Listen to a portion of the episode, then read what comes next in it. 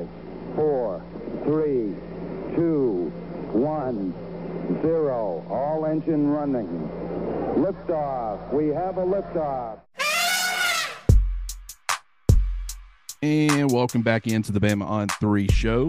This is your host, Clint Lamb, sitting here once again with Jimmy Stein. Jimmy, how are we doing on this Tuesday morning, two days ahead of the NFL draft?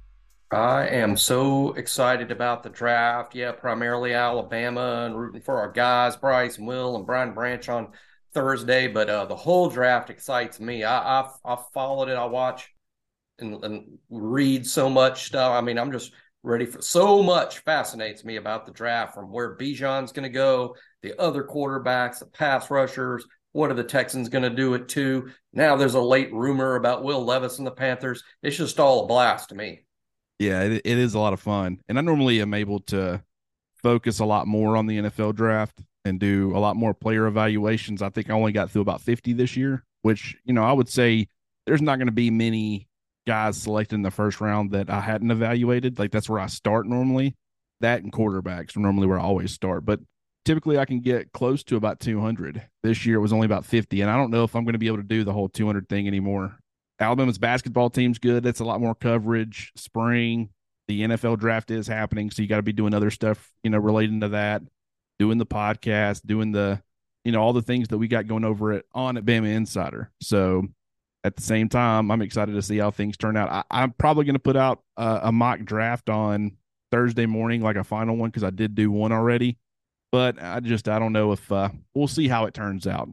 But yeah, I mean, Will Levis going number one overall. Uh, apparently, someone posted, I think, on Reddit saying that it, it was a rumor. It was a, a, nobody with any, you know, sort of reputation uh, or credibility, I guess is the word I'm looking for, that posted it. But at the same time, Vegas has reacted accordingly for whatever reason. So now he's, I think he's got the second best chances, which is just. But anyways, we're we're not here to talk about the draft yet good to have some of that later on this week. But we are here to talk about some other positions reacting to A Day. Yesterday we covered the quarterbacks, the secondary, the the off ball linebackers, and now I want to talk a little bit about the offensive line because it's a big topic for a lot of people. Jimmy, we didn't see out of this group what I think we were all anticipating we were going to see. The struggles in pass protection, I think we all anticipated. It's a, it's a different style of player that's been recruited, that's in the lineup, and, and everything else. And in past A Day games, there's been tons of sacks given up. So it's not like this is anything crazy, but that side of things made sense. The inability to establish the run game, really first or second team offensive line, it was tough sledding for all the running backs pretty much. I, the first team did a little bit better. Uh, the running backs, I want to say, averaged about five and a half yards a carry, which isn't terrible but it was just it felt like they were having to to fight and scratch and claw for every yard they got. It wasn't really domination up front. Now, granted, defensive line matters, opponent matters, uh, and all that stuff. But just what what were your reactions to the offensive line and how it performed on Saturday? And then maybe compare that to what we had heard about this group throughout the spring. Yeah, I think part of it is if if you've if if there's really been a shift or an emphasis or a scheme change in terms of uh, commitment to running the ball, how we're going to run the ball, formations and motions in terms all involved with running the football. I don't think you're going to show your opponents that. I, I think you want to kind of spring that on them a little bit when the season gets here, particularly week two against Texas. So I think it was uh, vanilla to the point of trying to hide changes that have been made. I, I, I think that that that was a big thing. So I fully expect when Alabama plays this fall to see a different mindset, a different emphasis on running the ball and being more physical up front. And I think during A Day, we basically saw what amounted to a lot of last year's stuff real plainly. it's the best way I can I would describe it. Uh, in, in terms of how they performed in the personnel, you know, I, I think we all know that the left tackle uh, with the first team, Elijah Pritchett, really struggled Part of that's due to he's playing against good players. I mean, no, no doubt that's a part of it. But regardless of that, he, he's going to play even better players during the fall in the games that count.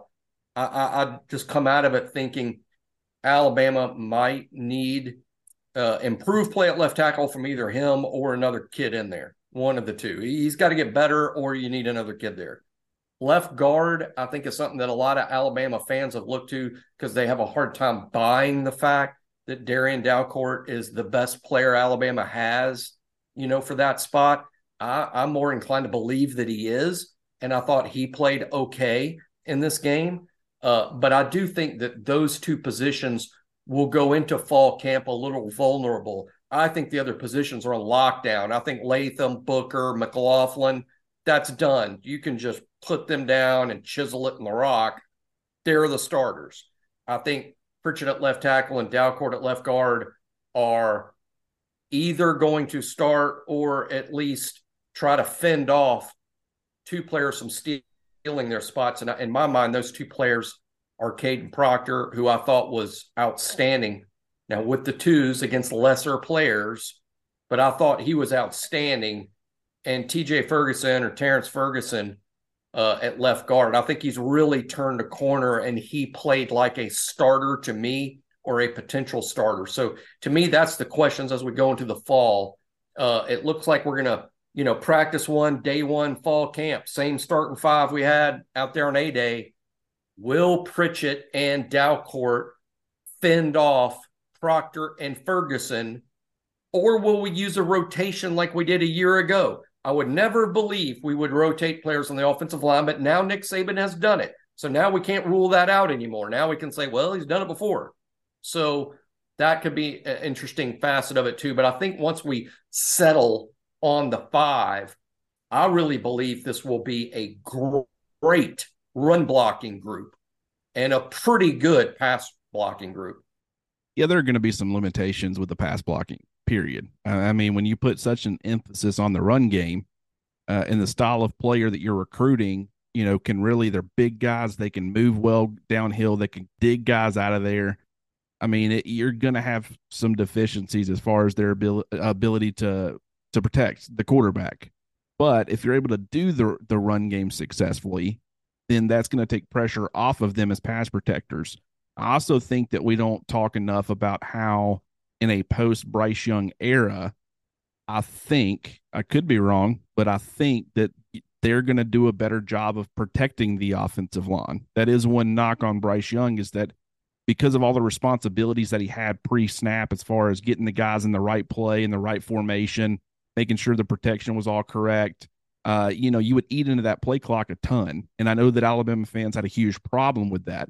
And when you've got one or two or three seconds left on the play clock, you've now completely eliminated the advantage that the offensive line has over the defensive line as far as when the football is going to be snapped. So, you know, by by being able to run the football more effectively, by being able to, you know, snap the football with more time on the play clock, where you do have that advantage for your offensive line, that natural advantage, those two things alone can really offset a lot of the issues that you might have as far as their ability to actually do the pass blocking. Uh, so I definitely want to point that out. And you are correct as far as the talent difference. You know, uh, Q Robinson, we've been hearing really good things about him and just how he's performed throughout the spring. Keanu Koht going into his third year. He's an older guy now. Uh, Jeremiah Alexander's going into year two. He didn't play in year one and he is not really as explosive of a player as a guy like Q Robinson. So he's the guy that Proctor was going against. He's a lot more of a, a run stopping, edge setting outside linebacker who didn't ha- necessarily have the same level of explosiveness as a pass rusher. While you've got Robinson, who is a that is you know his biggest strength, that and being able to drop into coverage. So I, I do think that Pritchett had a much tougher test. I do think technique wise, there was a lot of things that he was doing that he, he really was not helping himself. And just comparing what he was doing compared to what JC Latham on the same snaps was doing as far as their pass sets and the depth they were getting. And, you know, there was one time where, you know, I think that uh, Elijah Pritchett lost where the quarterback was relative to him. He thought that he was much further upfield. So he kind of, he didn't make as much of an effort to continue to run the outside linebacker upfield to take him out of the quarterback's way and you almost saw a sack on that play as well. So it's things like that, little nuanced things that, that the talent with Pritchett's certainly there, but it's going to take him some time. And I don't think that fans, you know, should be upset with that. So, Jimmy, I mean, anything else on the offensive line? Because it is a very important spot. I mean, I think everything they're doing this offseason, I think that the style of quarterback that they want to have, uh, the fact that they want to become more physically dominant, just the entire identity of the football team to me is going to be built around that offensive line. So it is a very important position. I have a lot of confidence in that group, actually. I think 2020 was one of the best in school history. Let's even say it was the best. But 2021, it was a, a mess. That, that, that was a mess. In 2021, we played around it. And I think the coaches did a fantastic job of putting a really good season together, an SEC championship season, getting to the national championship game, playing around the fact that the offensive line wasn't good at all. That's how they did that is just a tribute to Coach Saban and all the coaches on that team. Uh, last year it was better. It was better. Uh, was it as good as it needs to be? Absolutely not. Was it better? It was miles better, frankly. I mean, it was, it was definitely better. Uh, now, what about this year? I think if we can just say, well, it was even better than 2022, then we're in, we're in good shape. We're in good shape if this is an improved group over last season. And I believe it will be. I like our first seven guys. I, we are subject to if there's a rash of sprained ankles on the offensive line, we're in trouble. Because I think once we get beyond the seventh or eighth guy, we could have a we, we don't have a lot of experience and, and it might not be great. But as long as we can keep the starting unit to our best five to seven guys, uh, I, I have a lot of confidence that this is going to be a strength of the team. Now, Elijah Pritchett, if he's going to be the left tackle long term, Clint, you're right. I think we're going to have to live with some occasional breakdowns and matchups, which force us to do things like move the tight end over there, keep a back over there, help him out, you know, because he is a redshirt freshman. Uh, and, and, if it's Proctor, I would say the same thing. I mean, Proctor gets to be a freshman too. Uh, you know, he he he's not going to bat a thousand either. So uh, we'll, we'll keep an eye on that spot but I love the raw talent. And I think Coach Wolf does a great job. And our tight end play, as we'll, we'll talk about shortly, will be improved and can help the tackles more than they've helped him the past few years. Yeah, I completely agree with that. And, you know, I've seen where some people say that they think it's possible that Tyler Booker will kick over to the left side to left guard if Kadyn Proctor ends up being the left tackle. I don't necessarily know if that's going to be the case. I understand the logic behind it, but I mean, I would say if that was going to happen, eh, we've already talked about it. Elijah Pritchett, due to injury, is essentially a true freshman. I think that you would want to help him every bit as much as you would want to help Kadyn Proctor. I think the bigger priority, because I've argued that, that is one side of it, and it's something that I, I certainly understand where people are coming from. But I think more importantly, what I've learned is that if you're going to be able to run the football effectively, if you want to become that dominant run football team, typically it's strong right. So the right side of your offensive line is more geared towards running. The left side of your offensive line is geared more towards pass protection because you're protecting the quarterback's blind side. That's typical. Uh, granted, you got Evan Neal at left tackle. You know, a lot of people are like, why aren't you running it off of Evan Neal more than you are trying to run it off of Chris Owens? A lot of that has to do with right versus left. I mean, it's just it's a comfortability factor in the way that plays are called and and things like that. A right side of your offensive line with a 335 pound JC Latham and a 335 pound Tyler Booker is going to wreak havoc. And so I don't think they want to mess with that too much. So I do think that that is important to keep in mind as well. I've also heard people say, hey, if you're struggling at left tackle, why don't you want to move JC Latham over there? Why is that not an option? It could be. I won't completely rule that out, but understand what you're what you're doing if that happens. Your starting right guard is gone. Your center is in the same spot, but your left guard new. Uh, your left tackle is new. If you move JC Latham, how many of your offensive linemen are either new, whether they weren't like meaning they weren't a full time starter? I would not count Tyler Booker in there as a true full time starter and he played both right and left guard. So he does count as one of those guys where he's going to be comfortable in both. But JC Latham has spent last year at right tackle. He spent his entire college career on the right side.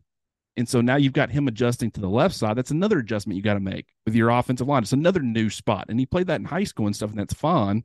But I think Kadyn Proctor, who played left tackle in high school, that's what he's most comfortable with. He might be built more like a right tackle, he might, you know, eventually make the shift to that side. But if you're starting him as a true freshman, I can see the logic of let's have him where he's most comfortable, where he's played. And so I do think that that's pretty important to keep in mind as well.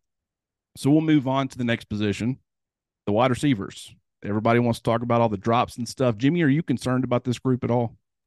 Y- yes, yes, drops. now, my understanding, and I think it's yours too, is I don't think drops were the wide receiver issue of the spring. I think that was an A day thing or primarily an A day thing, and that drops were just super pervasive on A day, and that hadn't really been the case in other practices. And if that's the case, maybe it was a one off and we shouldn't lose sleep over it. But that was the chance we all had to watch the team play, and the drops were outrageously bad, just too many. And not every one of them were just, hey, the ball hit them right square in the hands and they dropped it. That did happen. But some of the plays that we're calling drops were difficult catches, and, and that's a different category of drops. And sometimes balls could be caught, and we call that a drop. I think drop should be balls that should be caught, uh, not balls that, well, it would have taken a circus catch, but you could have brought that down. But let's talk about the personnel. I want to talk one one guy in particular, although we'll talk about all of them. I'll tell you one guy gets kind of a raw deal, I think, from the fans in terms of I see this at Alabama all the time because we recruit so well. we bring a player in who's super highly regarded in recruiting, but he doesn't immediately knock our socks off. So our more demanding fans then proclaim him overrated because he didn't live up to his five star billing or whatever billing and ah uh, he's overrated and we sort of give him that label and then time moves on and he's played his whole freshman year and maybe played his whole sophomore year now. And he's got that label that we gave to him. And now you look at him and you're like you know who's a much better player than anyone gives him credit for is that guy. And the person i'm talking about is ja'corey brooks. He he's made the what I I'm, I'm going to start calling it the Bama circuit, like it's a 300 uh, 180 degrees. Oh, you know, five star didn't make a massive impact statistically as a freshman. He made the big play against Auburn, but he didn't. He wasn't an impactful freshman in terms of volume of catches and yards. He's not a burner. He's not a big play guy. He's not a throwing the screen and he's going to take it 80 yards to the house. He's not that guy. And he was a five star and he was recruited by everybody. And it turns out maybe he's not Smitty or Judy or Ridley. Maybe he's not that. But now he's been there two years. And I look back at his career and his highlight tape and his numbers, and I'm like, how are we underrating Ja'Corey Brooks? I'm not telling you guys that he's been Ruggs or Judy this whole time and we're ignoring it. I'm just saying he's a good football player. He's good. He's good. Now, is he awesome? There's just different levels and tiers to everything. It's not awesome. He's not probably a first round pick, but he's a good player. And that's one guy I think we can count on. I think Benson has made a very splashy arrival, and the coaches did not put him with the first team because he was a highly rated recruit. They put him with the first team because he earned it in just a matter of a handful of practices. We should be impressed by that. Jermaine Burton, and we'll get on him later. And yeah, I agree. He was pretty bad on Saturday. I, I, I agree. And he's had other times where he's frustrated us in the past. But he also has 1,500 receiving yards in the SEC and, and 15 touchdowns. And he's probably going to end his career with 2,020 and uh, you know 2,000 yards and 20 touchdowns and, and, what I've been admonishing some people on the board for, because I've just been around the sport to know, and I'll end it on this, Clint.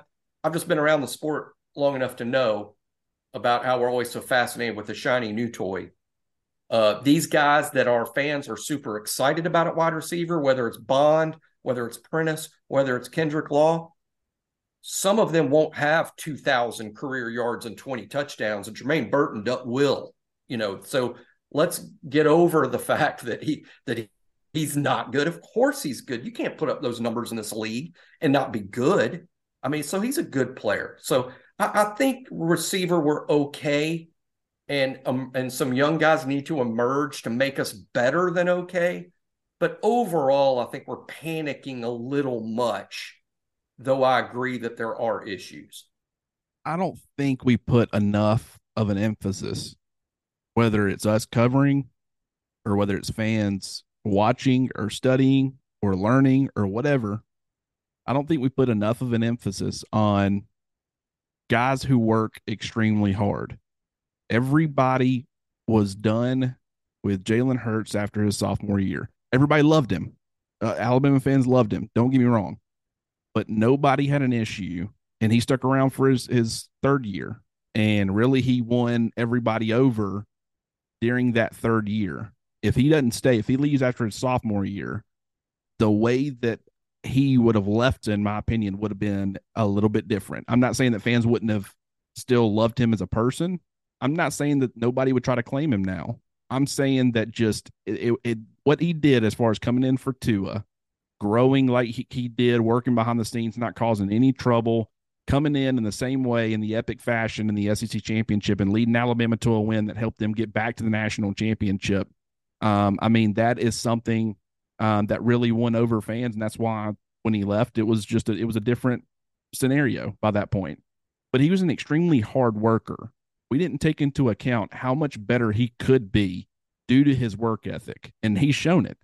Uh, we've seen other guys do that as well. Uh, two two guys that are already doing extremely well due to their work ethic, and which is why I personally think they're going to be pretty special is Caleb Downs and Justice Haynes. Uh, but one thing that we always heard about with Ja'Corey Brooks was that he was an extremely hard worker. You know, you had guys in that wide receiver room that year who were young, and they thought they should be playing more and they thought they were better than some of the guys that were ahead of them. And it was causing problems. Ja'Corey Brooks simply put his head down as a five star player, the top ranked wide receiver that Alabama signed that year. And he went to work on special teams. How can I impact and help this football team? And he blocked and he did special teams. And those two things helped get him on the field early. And then he slowly started to see his role grow. I don't think we take into account enough the fact that he could be a much better player right now than the player you saw on New Year's Eve just four months ago. Like he he is probably a much better player, and that's what we've heard. And you watch some of those uh, routes that he ran. I mean, uh, everybody knows. And I was I posted the the clip to highlight the movement of Caleb Downs, but everybody else, not everybody, but a lot of people saw the struggles with Kool Aid McKinstry because Ja'Corey Brooks absolutely torched him. I mean, it was it was pretty ugly. And and that's just the improvement. Like those two guys have been battling all throughout fall camp. It don't you think that Kool-Aid McKinstry probably has made Ja'Corey Brooks a little bit better? And we saw that play. We saw the touchdown catch that he had from Jalen Milrow in the corner of the end zone. He's doing that against the cornerback that everybody's saying is one of the best cornerbacks in college football, if not the best cornerback. So don't we think Ja'Corey Brooks has probably gotten better? Shouldn't we have probably seen this coming? Uh, so my point is, is I completely agree with you. I think with Ja'Corey Brooks, very special talent coming out of high school, great work ethic, right attitude, and you've seen him continue to get better. I thought he was a better player last year than he was the year before. The quarterback play is what was a little bit different because, you know, of injury, whether it affected Bryce Young or Bryce Young actually having a miss you know that's going to affect his numbers as well. But he's been a clutch player. He's come up in big moments when they needed him to. And so, yeah, I completely agree with your take about Corey Brooks. Yeah, it's just like like I said, he's he's he's made the circuit overrated to underrated. And uh, as far as the young guys, uh, I'm high on Bond. He, he he had some bad drops, and I think there was a drop or two in a scrimmage too. So I mean, Bond Bond's got we know what he's got to work on. You don't have to work on running faster. you don't have to work on being more athletic.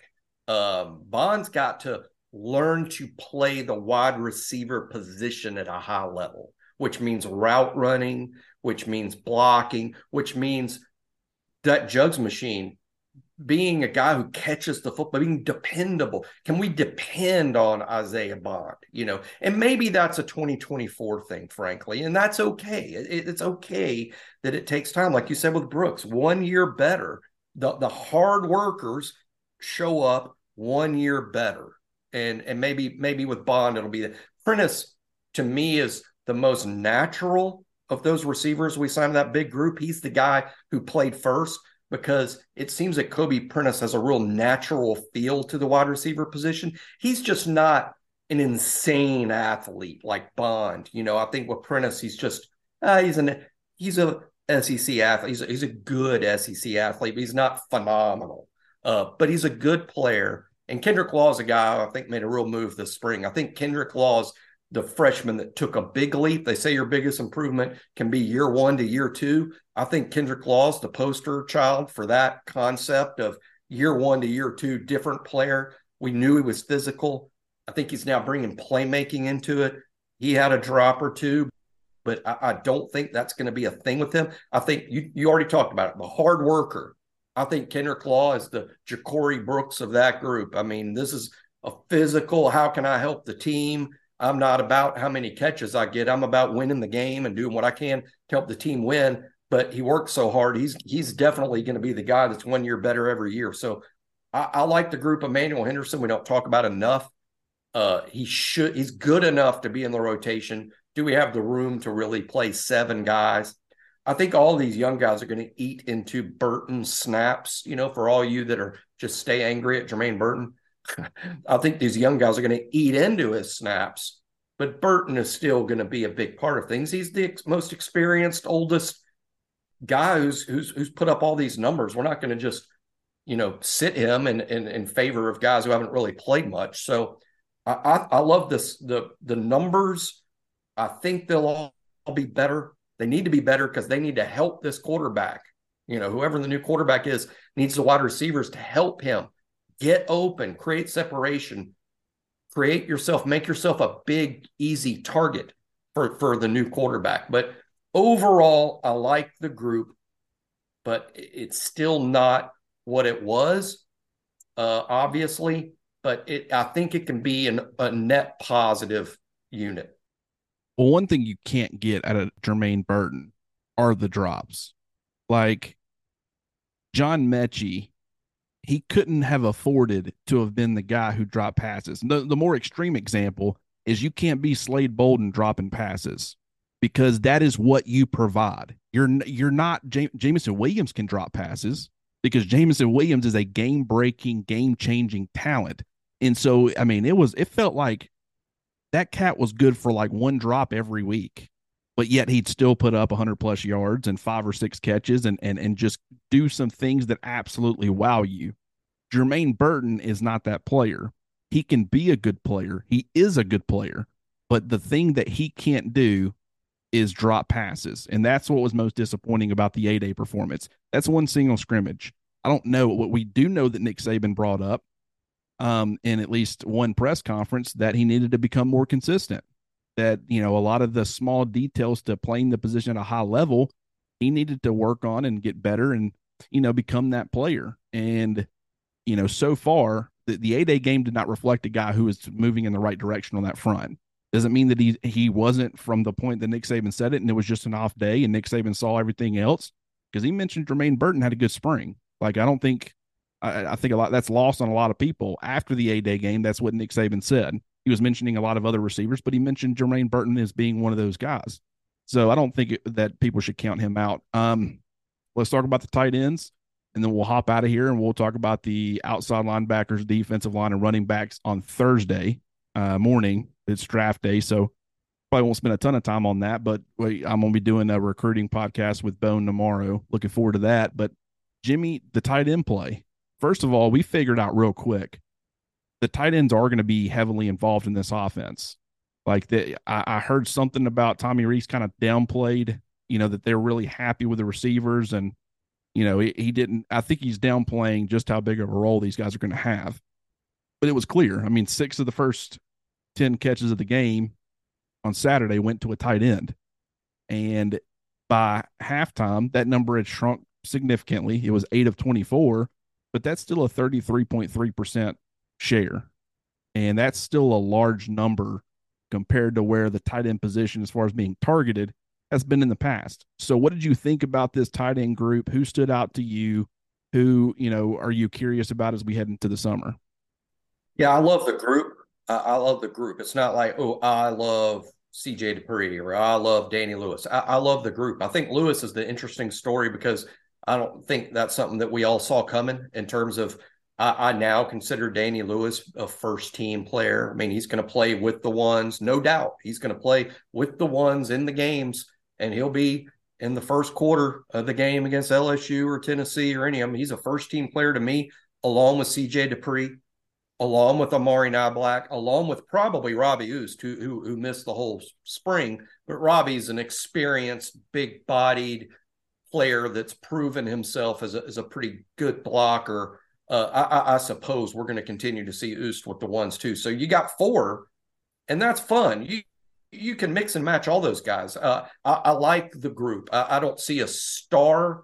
I think Amari could be the closest thing to that, but he's got to make big leaps as a blocker. So he plays a lot more snaps. I think Amari's not going to play a ton of snaps because he's not the blocker the other guys are. Uh, and, and the guys who block are going to be the guys who play because, hey, you can use a blocker. You can use a, a tight end that blocks on every single snap when he's not catching the ball because they block in the run game and they also block in the pass game for whoever catches the ball. You know, so I, I like the group. I think they were good on Saturday.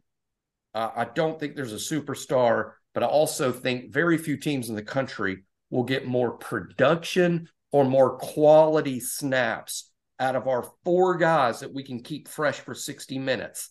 Uh, and I primarily see it as CJ Dippre and Danny Lewis at the Y spot, sharing the Y responsibilities. Amari Niblack and Robbie Ouzts sharing the H responsibilities. Now there'll be some mix and match. The Y's might play some at H. The H H's may play some at Y. But I, I, I just like the group as a whole, and they're going to help Alabama win football games. I was surprised at how much Alabama was splitting out all these tight ends. They were flexing them a lot, a lot more than I was expecting. Danny Lewis was flexed a ton uh, CJ Dippre, which wasn't surprising. I've mentioned that multiple times. Amari Niblack is the one that makes the most sense to be flexed, uh, which I like that. And we did notice it, it, felt like that as soon as they would cross the 50 yard line, the the targets towards Amari Niblack, it was like he started the closer you get to the the red zone and the goal line, the the more I feel like you want to start looking at Amari Niblack. And it kind of felt that way at times throughout the scrimmage. But I was shocked at how much the, the usage, and I think that it will look a little bit different. Uh, part of that th- makes me think that was by design. Like Tommy Rees kind of downplayed the tight end usage when he was asked about it, and Alabama didn't run. They ran some twelve personnel. They had it on the field, and they had some, you know, guy multiple guys lining up on the line of scrimmage, essentially acting as an H back. But you didn't see a whole lot of hammering the football out of those formations, or at least not as much as I thought you would. And so I think that was the part that was more of they're not trying to reveal exactly what the offense is going to look like under Tommy Rees. And everybody kind of sees it coming, but I think they're trying to throw everybody off. And I do think that if you really start using a lot more of those formations and committing to run the football, which you did not see from Alabama on Saturday, you know, using those tight ends, using a big guy like Danny Lewis or CJ Dippre or Robbie Ouzts, I think they'll have more success running the football. I do worry about Ouzts. I'm not going to lie, and it's through nothing that he's done whatsoever. I think Danny Lewis has made a ton of progress. I think CJ Dippre is going to be a part of this Alabama offense, and I think Amari Niblack is the guy that kind of he offers the the biggest change of pace at the position, and so it makes me wonder where does Ouzts fit into this, and who do you end up sending to the bench? Because I think Danny Lewis has earned a role if he continues to to do as well as he did based off what we heard in the spring and what I saw in the A Day game. And Dippre's not getting left out. I thought he did just fine. And he's kind of been slowed a little bit through a foot injury or a lower body injury of some sort. And so he's going to be involved. I think Amari Niblack to some degree is going to be involved. So what is left for Ouzts? And and I hope that he continues to be involved in, in one way or the other. But just that injury, I think, really set him back compared to some of these other guys. And it's unfortunate. We'll have to wait and see how it plays out. It might not affect him at all but just think that that's worth mentioning. All right, Jimmy, we only got a couple more minutes. So do you have any more final thoughts on the tight ends or the offensive line before we get out of here? No, uh, like you said, of the four tight ends, I can see playing with the ones, those four guys. I agree that Ouzts is going to see fewer snaps than the other three. Makes sense to me. However, uh, you know, in the past, we've been so short on high quality tight ends that we've moved a defensive lineman over to the offense and short yardage situations. I just don't think we have to do that anymore. I, I think Lewis and and and CJ Dippre on the line of scrimmage would be great. And then you put Ouzts in the backfield, uh, blocking, uh, and, and then the H slash fullback type role. Which I think done. Ouzts is really good at that. And I think that might ultimately be how he helps the team the most in the fall is what amounts to as a fullback in short yardage, clearing the way. How for, dare uh, you? For Alabama's talented backs. How dare you try to take away the campaign that we're about to start? We're trying to push to get Jaheim Oatis at fullback at some point this season. I, hey, ever since Terrence Cody, man, I've been like, give me somebody that I would just love. And I mean, we see, saw it with Da'Ron Payne and other guys too, but uh, Oatis at fullback on some of those goal lines, that'd be pretty fun. Oh, no doubt, no doubt, and and that, that would be fun, and I'm sure that's something that, that we, we could actually see. That I'm just saying, we used to do it out of absolute necessity. Right. I'm Not sure it's as necessary anymore because we've recruited well, and now we've bought in an offensive coordinator who I think has a really good plan on how to use these guys to benefit the offense. Right. Yeah, I'm right there with you. I was just messing with you. That that's that's a great analysis of it. I, I've had fun with this conversation. Like I said, we'll talk about the running backs and the defensive line and the outside linebackers on Thursday. Jimmy, as always, I appreciate you hopping on here with me. I appreciate everybody who's listening. Uh, once again, this is the Bam on Three show, and I'm your host, Clint Lamb.